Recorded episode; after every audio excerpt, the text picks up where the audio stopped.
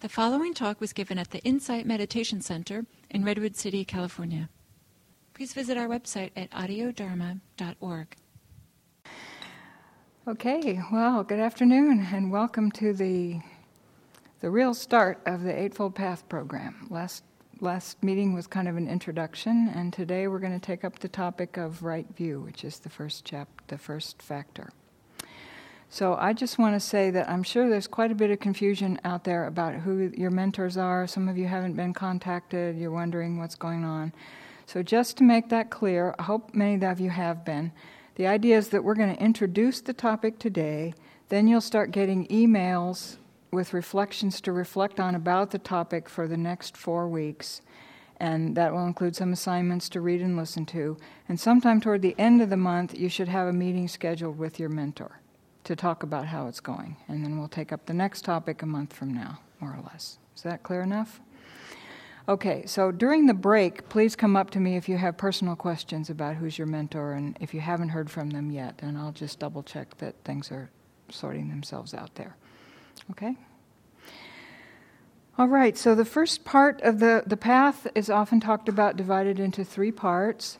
The first two factors are the wisdom factors, and to begin with wisdom is that you've already begun with wisdom because here you are, you have the wisdom to be embarking on this journey. So there's this preliminary alignment with what we're doing. And then we'll work through the other factors, the ethical factors, and the mental training meditation factors.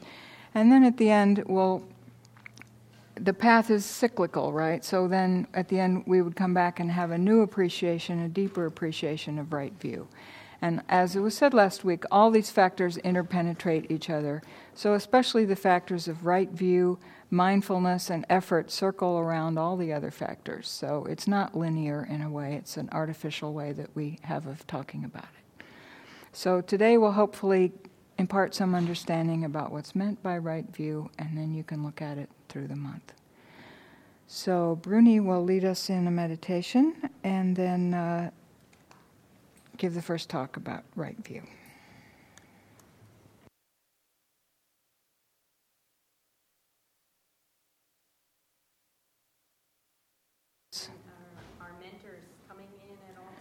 Uh, some of them are here and they can introduce themselves. Jim and uh, Peter and Fiona are mentors. Bruni and I are mentors. They're not coming here to meet with you mostly they've been through this many times, so they don't always come to these meetings. So, um, yeah, we're going to talk. You'll talk with each other. We'll take a break. I'll give a talk on another aspect of it. You'll talk with each other. That's how the day's going to go. Okay? All right, so let's have a meditation now. Okay. So let's start by um, taking an alert gentle posture, arriving in your body. being here.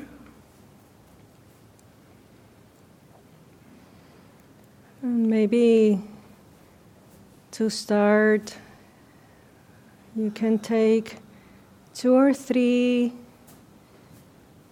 deep breaths.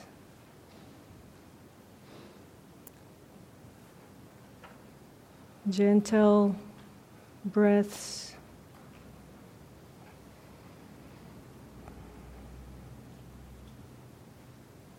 Relaxing into your body.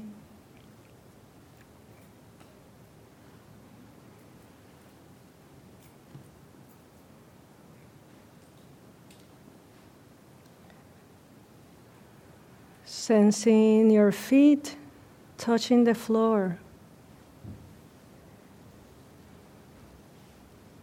Your back, your glutes, your thighs on the chair. Noticing that contact between the body and the chair and the floor.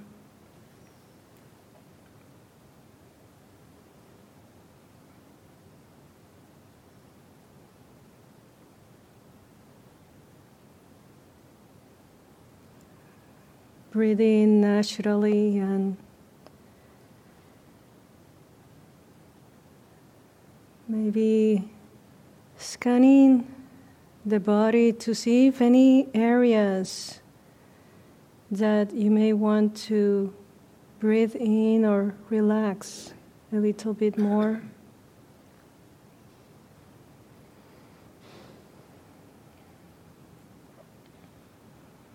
Maybe the belly.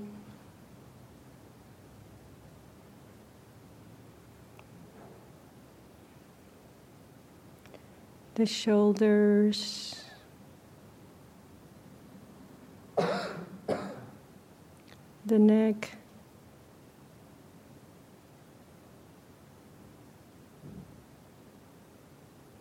Any area that maybe there's some tension that through breathing in and breathing out, you can relax.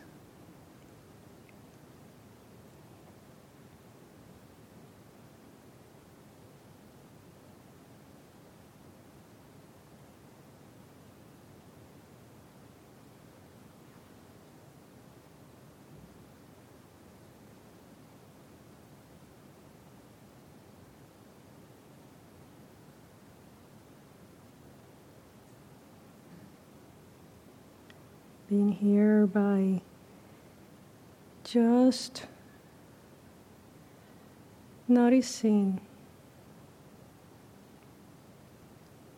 what sensations you receive in your body,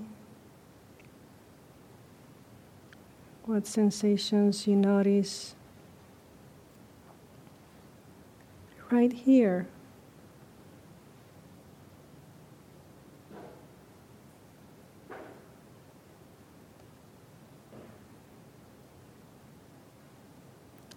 Sensations that come and go.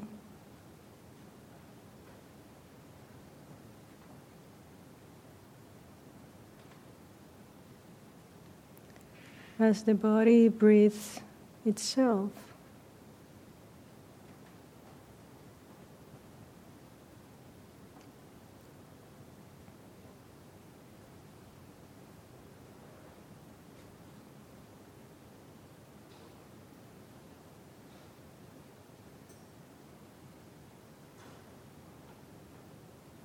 Maybe noticing the breath moving through the body.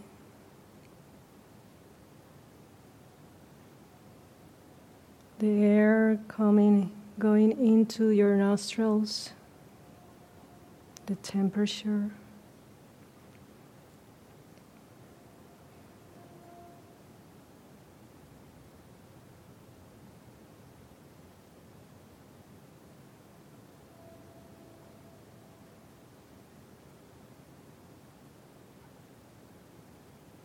Nothing to fabricate or control, just relaxing in the body while receiving whatever shows up.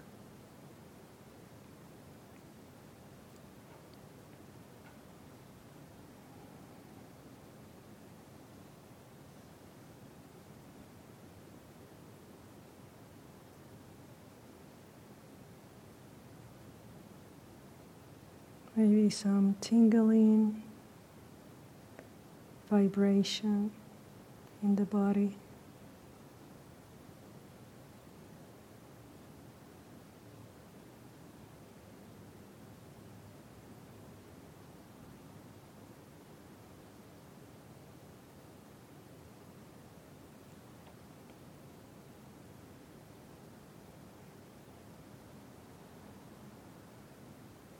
Maybe receiving the sounds that also come and go. The sound of my voice,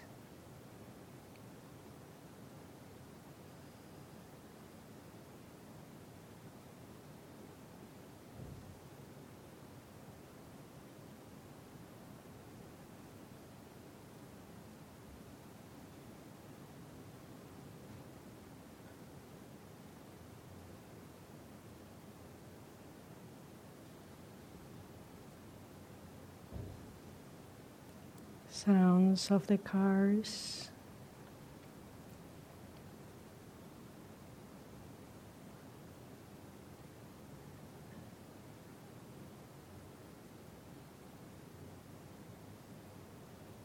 Welcoming anything that comes into our awareness.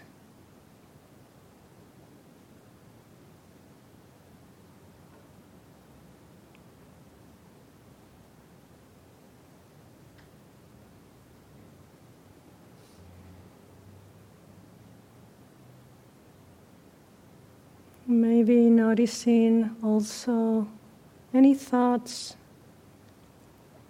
that arise in the mind.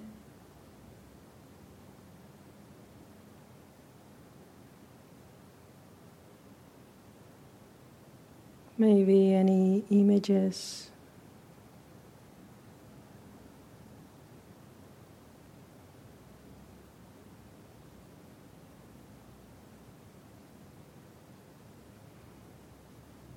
Maybe noticing how also they come and go or stay a little bit in the here, right now. It's okay.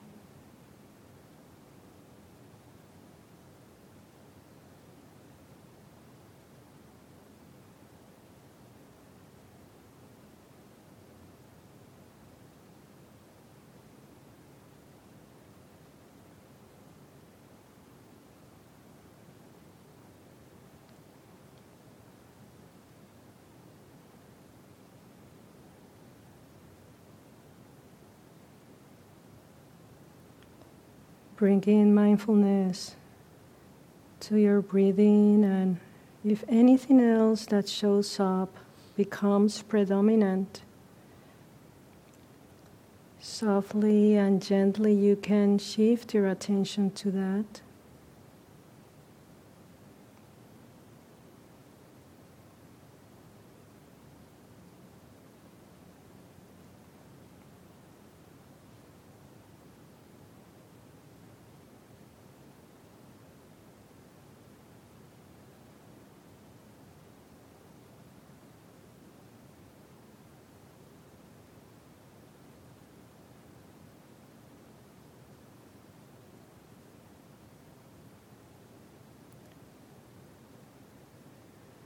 And when it stops being predominant, that experience, maybe you can go back softly and gently again to your breathing.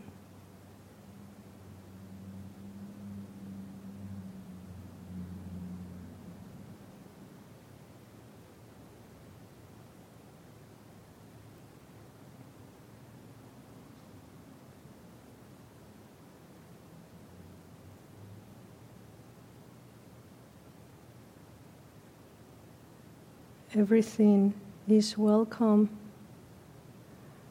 in the practice of mindfulness.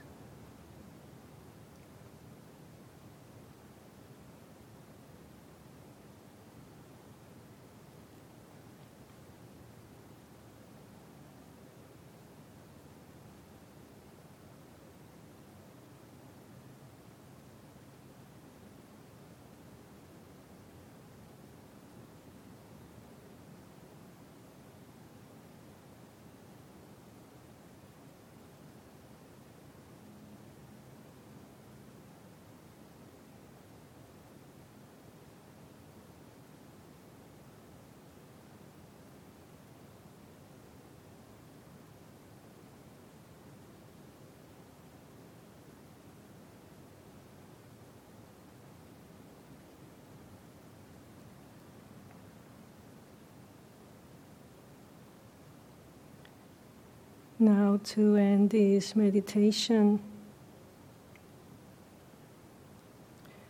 see if you can sense again how your feet are touching the floor, coming back, or revisiting, or continuing being in the body and sensing the sensations of the body.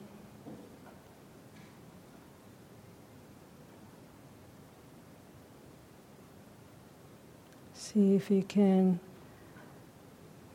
become aware of your entire body as you take two or three deep breaths.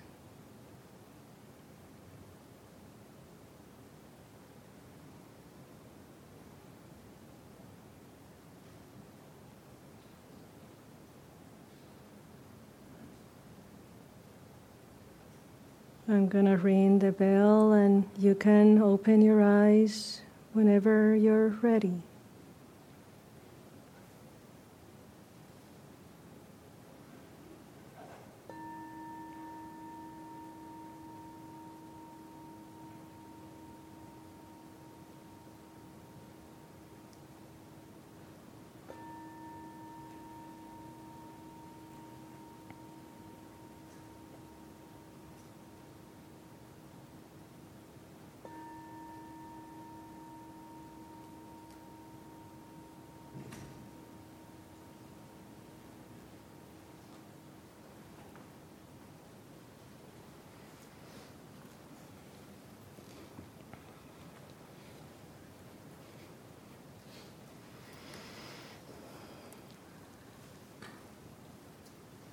Please. So, welcome. As Chris mentioned, we're going to be talking about um, Wise View today. And so I want to start by explaining, by talking to you about why it is that, you know, within the Eightfold Path, we are starting with Wise View the Eightfold Path um, give us a way, a practice, a set of practices that we can take from beginning to end to look at you know our suffering if we want to if we want to within our spiritual practice to look at what it is that is causing us stress. Um, the Eightfold Path is, is, is a way to look at it in a way that, um, in a way that gives us opportunities uh, to, to practice and, and to recognize what it is, how it is that we're living our lives, and what we can do to, to live in a way that uh, increase the well-being of ourselves and and uh, you know uh, our lives to have a, a life that uh, supports well-being. So I'll start by saying that what I'm going to be talking about is taken from the books that you're going to be reading if, if you choose to, and the talks from Gail and um, the page, the handout that we're going to provide. So, um, when we are getting ready to embark into this journey of engaging into a path, or, you know, it's almost like going on a vacation sometimes or going into um, taking on on a task that we want to do. And when we start something, we want to see, well, what is, what is the perspective? How I'm going to engage in this? You know, some some people, like me, sometimes I like to have a map, you know, and I, well, okay, this is where I'm going. Other times I don't like to have a map. Uh, but at least I want to have kind of an overall view, kind of a perspective, what it is, why I want to do this, and where I'm going with this, you know. So, um,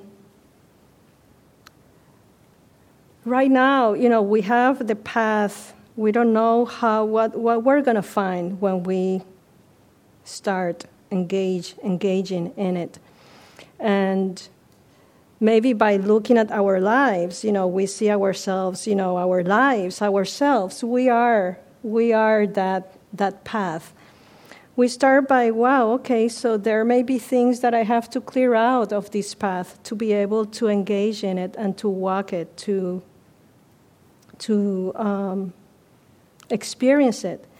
And so that is what the Eightfold Path give us. You know, it's kind of that kind of practices to, to engage into that path, to engage into our lives. And Wise View give us a perspective or an orientation on how we will engage into the path. So, um,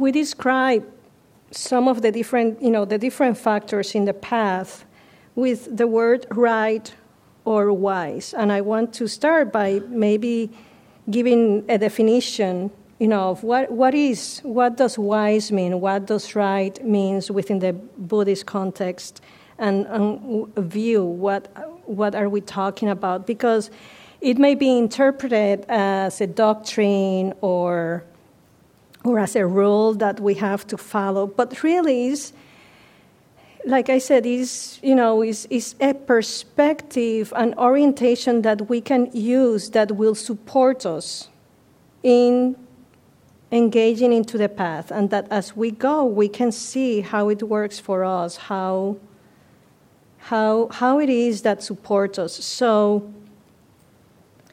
Um, it's almost like, you know, we talk, and I think that Liz or Chris talked about this last time we met.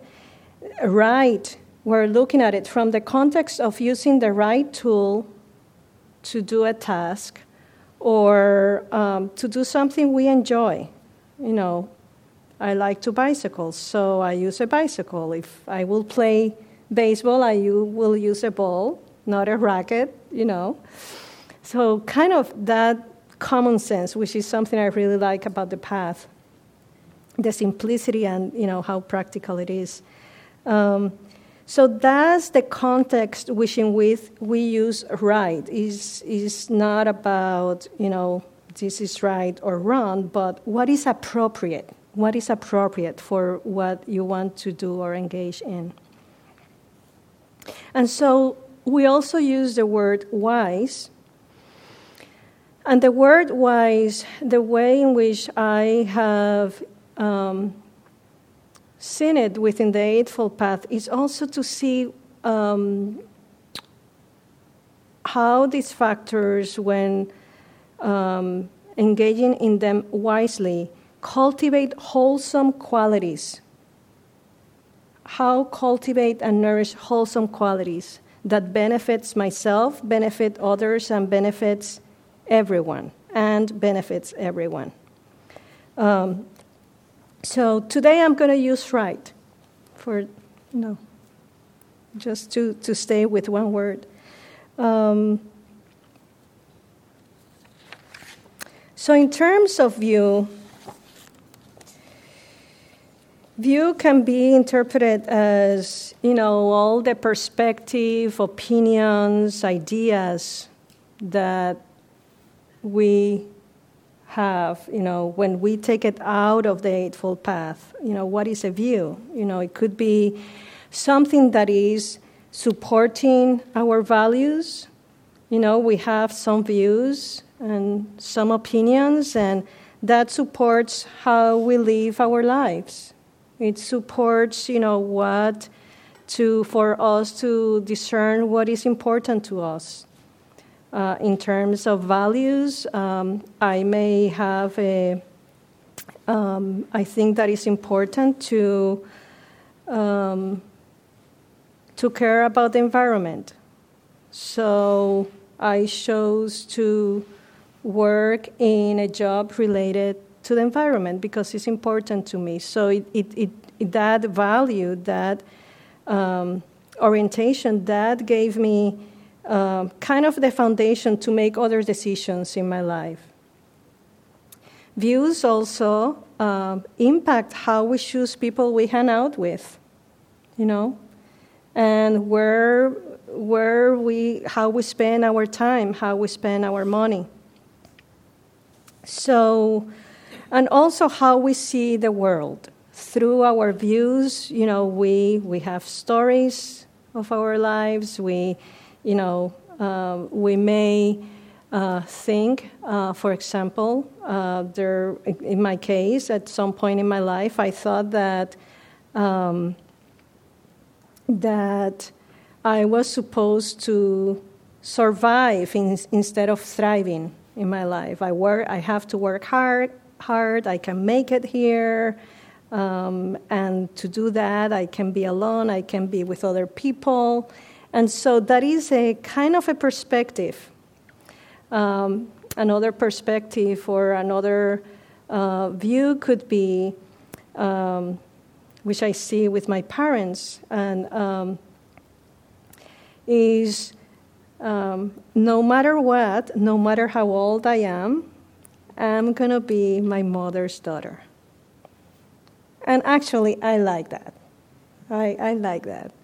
And with that, there come a set of ideas and opinions and how we interact and so forth. So, through the Eightfold Path, though, wise view, um, that definition of view expands to include an orientation that supports our exploration of our lives in terms of how it is that we um, suffer or have stress in our lives, what it is that we do that, um, that can support our well being. So, um, I may have some strong views that maybe, you know, when I go and see again my family, I said, Mom, you, you should be doing, you should not be driving at, after a certain time. You know, your vision is not good. Your, so I have all that views. But through the Eightfold Path, I may expand. I may expand my um, sensitivity to try to understand why it is that she does what she does. And uh, I can take a step back to not controlling or not wanting now to, you know, decide or impose the way in which she does things. Um, it helps me to lose my strong views, to ease up, to just take it easy, to maybe instead of solidifying my views, to still have my views, but to hold them in a way that maybe there's more space for me to remember that there are other views, to be open to other perspectives, which will help me in my relationships. So it's a benefit of the of um, right view and you know to to ease up um, we can become aware of some views that we don't think we have. You know, we may have subconscious ideas that um, may be creating stress in our lives that we don't even know that we have. And Chris will talk a little bit about um, our meditation practice and how that goes along with the Eightfold Path in, in a way that helps us understand and explore our views uh, to see which are beneficial and which are not. So, our views come from different places. You know, they come from society, from our families, from our environments. Um, and then through the path, we can see, you know, what are beneficial, what are not. Maybe at some point we want to, oh, you know, we, oh, I don't, I don't need this view anymore. Maybe I just maybe it's more beneficial to hold other views. Uh, so, right view um, within the Eightfold Path then is presented by two, uh, two standpoints or two, two ways, two ways in, to engage wise view or right view. Uh, one is um, recognizing that our actions are consequential. And that's what I'm going to be talking now more about. Chris is going to talk about the other way um, to understand wise view within our practice, which is the Four Noble Truths. Um,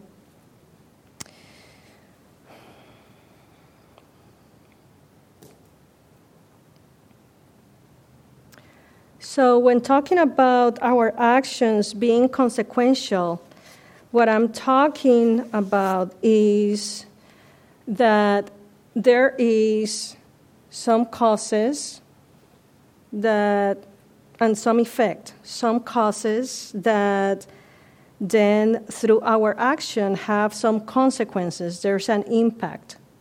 There's an impact in ourselves and there's an impact on others. And that impact can be internal or it can be external. You know, we may have, uh, there may be some, um, you know, psychological impacts, there can, may be other physical impacts. So it's manifested in different ways. Um, it means also that we don't exist independent, that we don't exist in a, in a vacuum, and that our actions will stay with us. You know, the rippling effects of those actions will not, again, will not impact others. So it's a recognition that, yes, that. Uh, that there are going to be those consequences. And I think that is useful to understand that because if we get wise in how we choose our views and how we use them to act through our body, through our speech, and through our mind,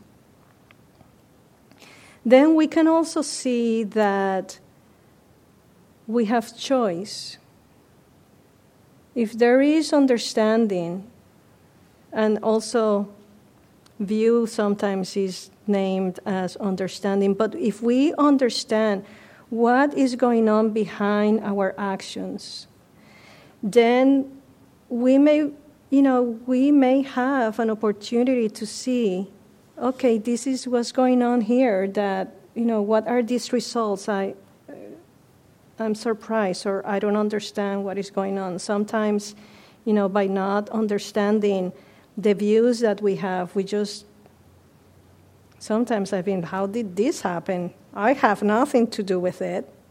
However, when I start looking at it deeply, it's like I'm not innocent.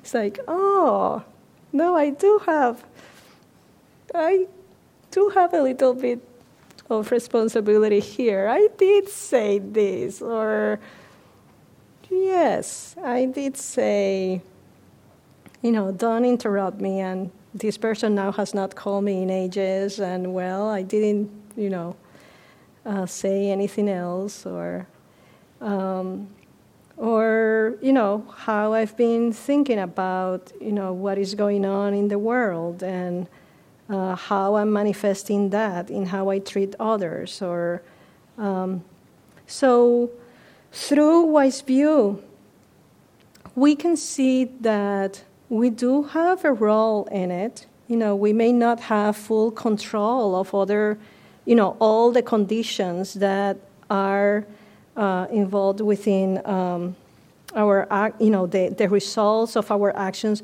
But we, we have some some say in it.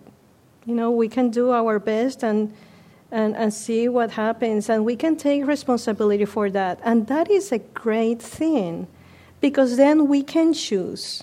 Then we can see, oh, okay, change is possible if we choose to change, you know, how we hold our views. Um, okay, and within time. Um, it also helps us to, to you know, explore when we explore within the Eightfold Path our views. It helps us looking in the right place, meaning within us. And that is something that is emphasized within our practice the direct experience. The direct experience. And what I mean by that is by us turning turning our eyes into how it is that we hold our views and how it is that they're manifested through speech, body, and mind, and see what is, what is happening there.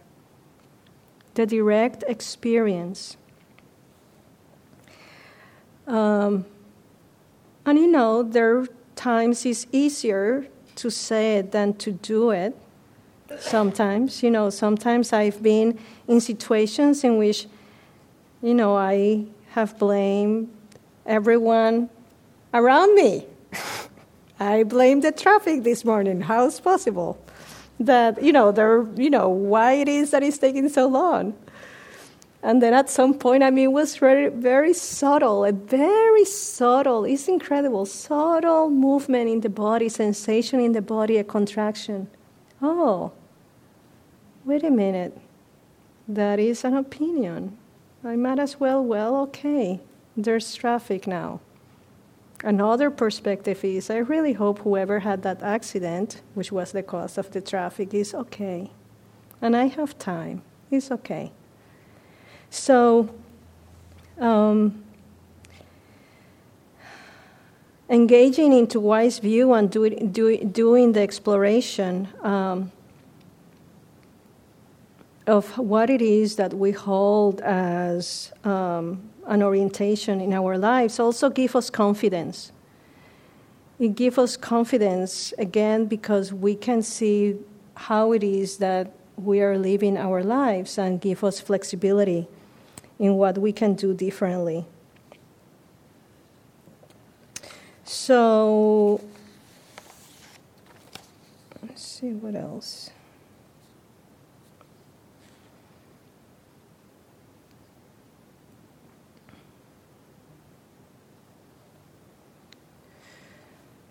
So as we, you know, as we get curious and we get interested in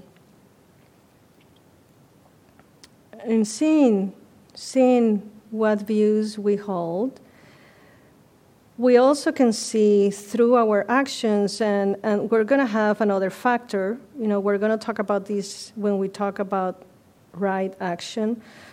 Um, how there's sometimes, you know, we have our views, and there may be some motives behind, or, you know, that are maybe the foundation of those views that could be um, maybe what sometimes, you know, we talk about in Buddhism uh, could be greed, um, hate, and delusion. Or they may be other, other things that may be basing those uh, those views, um, and you know that may be the opposite of what I just mentioned, and uh, we will talk about um, greed, hatred, and delusion, and the opposites: generosity and loving kindness, friendliness, and um, letting go of clinging when we talk about intention. But there's a whole field of exploration when we look at, you know, our views. Um,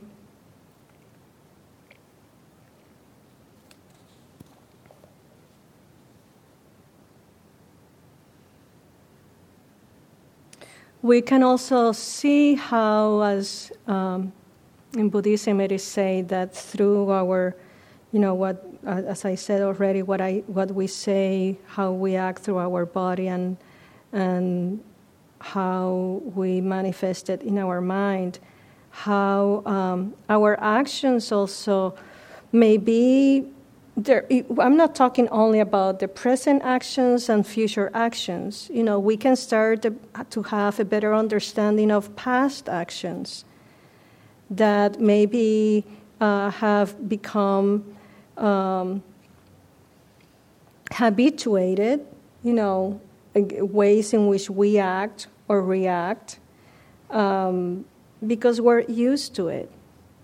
And we keep acting we keep acting that way and we keep cultivating those, um, whatever motivates, you know, those actions. Um,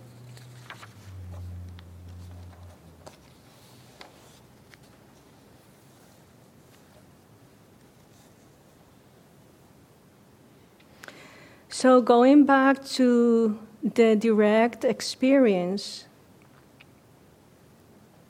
your direct experience will tell you which actions will be skillful and which actions will be unskillful. And Chris may talk a little bit about that. But within that, within unskillful and skillful actions, just by also again seeing how it is that um, we express ourselves, we can go back, we can track back what it is that is behind those actions, uh, what kind of, of views. Are they promoting promoting you know well-being? Are they promoting friendliness or generosity? Or is there contraction in the body that tells you, well, this doesn't feel like friendliness? You know, there's something else going on. Um,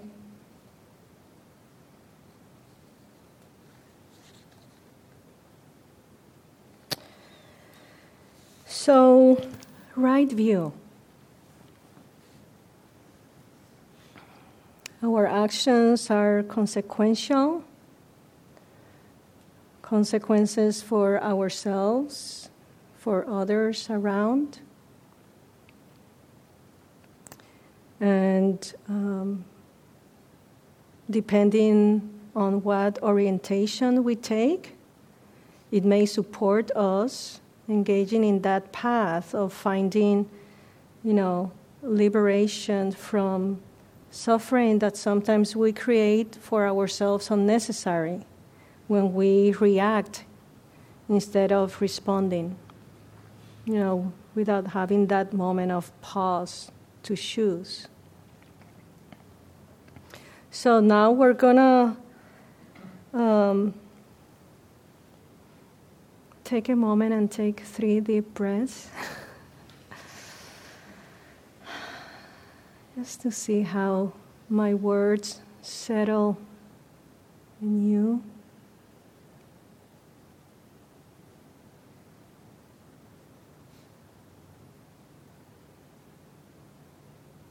How all this land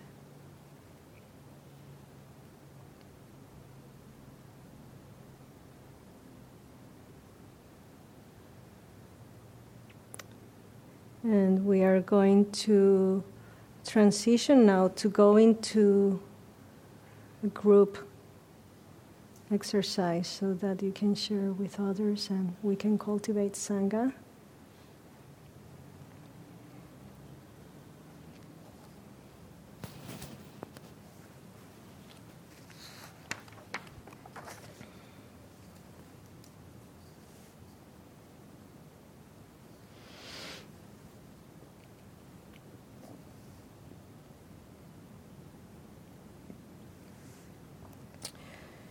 So, what about how many are we?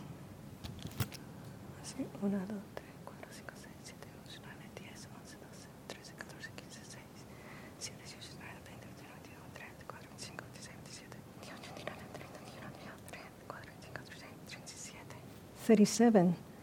Okay, so maybe groups of four or something. Yeah, groups of four. See if you find three other people to share with. You can choose, you know, choose whoever you want, and um, yeah, there will be a group of five. So let's get into groups of four and one of, five, and then I will give you some questions to talk about. You to spend 30 seconds just quietly reflecting on the question. So here's the question for your reflection. The reflection will be in silence, and then, you know, I'll let you know when to start. So the question is describe a time when one of your views changed due to learning something new or having a different experience. What is it like now to reflect back on that view you held and then had to discard? What does changing a view feel like?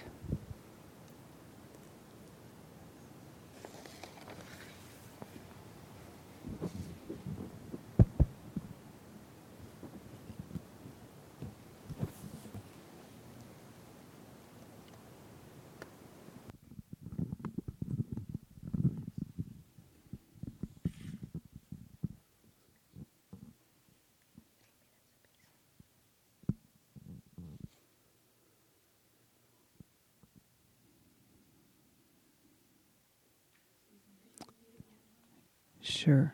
So I'll repeat it, and then you will each uh, have about three minutes per person to just talk. And um, the point is for each person to talk kind of in a monologue, and others to listen. And just you know, you're not read, you're not there to comment on the other person's response. You're going to have your own response, but um, we'll give you a bell at every three minute interval. So, the question again is to describe a time when one of your views changed due to learning something new or having a different experience. What is it like now to reflect back on that view you held and then had to discard? And what does changing a view feel like? So, when you're ready, maybe you could start with the person with the shortest hair.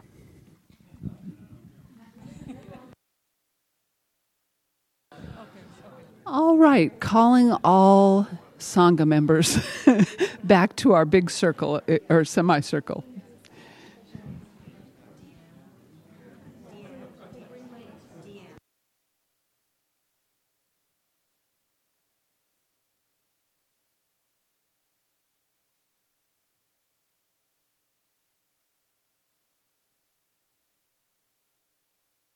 So it would be uh, nice for other participants and also the leaders to hear anything that stood out for you in speaking and hearing the others speak about this question.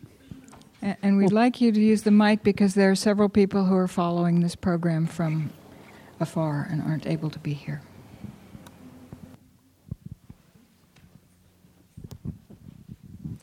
Uh, I suppose it would be the universal theme of pain and difficulty as a motivator for change. Could you pass it back uh, two rows back there? Um, I heard uh, someone else use the word um, scaffolding to describe the views. One compounded on another, compounded on another, um, from our families of origin, from ourselves, from the media, from the culture, everything.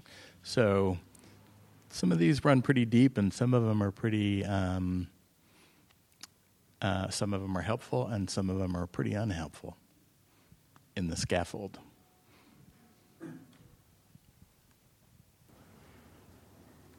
Somebody up there? Hi, I think what what I heard was the changes in views were all about identity, um, either changing the identity or having identity fall away and needing to replace it with something.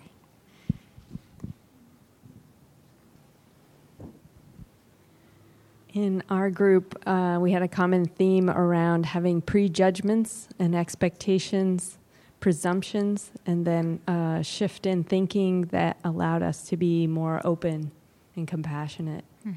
Um, was really nice.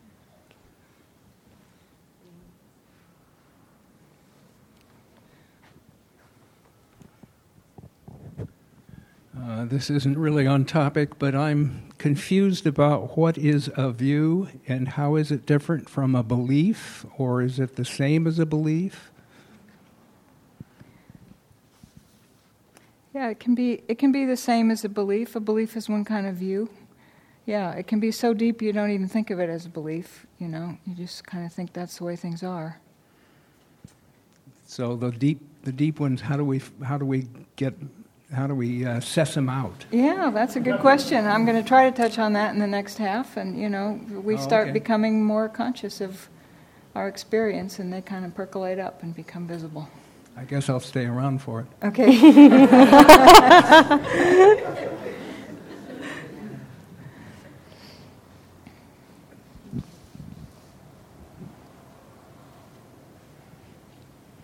Um, I, I guess I'm going to touch on the experience in the body of um, coming to terms with a view that you have held that, at least in my life, what I felt was supporting my openness and, and generous heart, um, but then learned was just a construct that was in the way f- from my allowing myself to see things more clearly.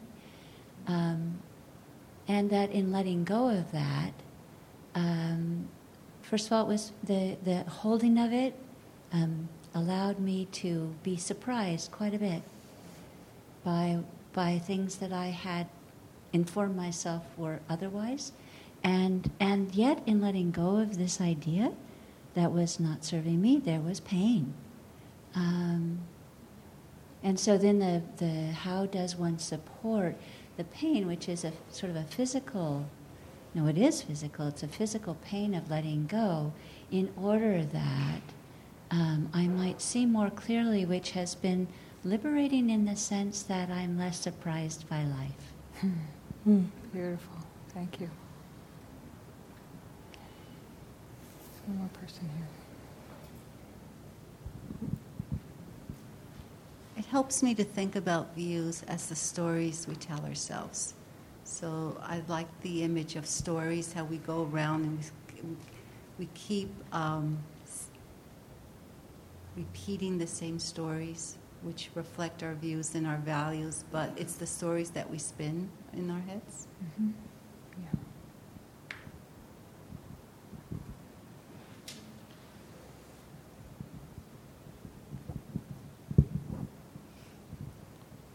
So, one theme that emerged in our group was that of um, disorientation. And uh, not only the disorientation, but what. So, when certain views are um, yanked out from under you, uh, what do you replace them with, if anything? And how do you, how do you find views that are more reliable than the prior one? Mm-hmm. Good question.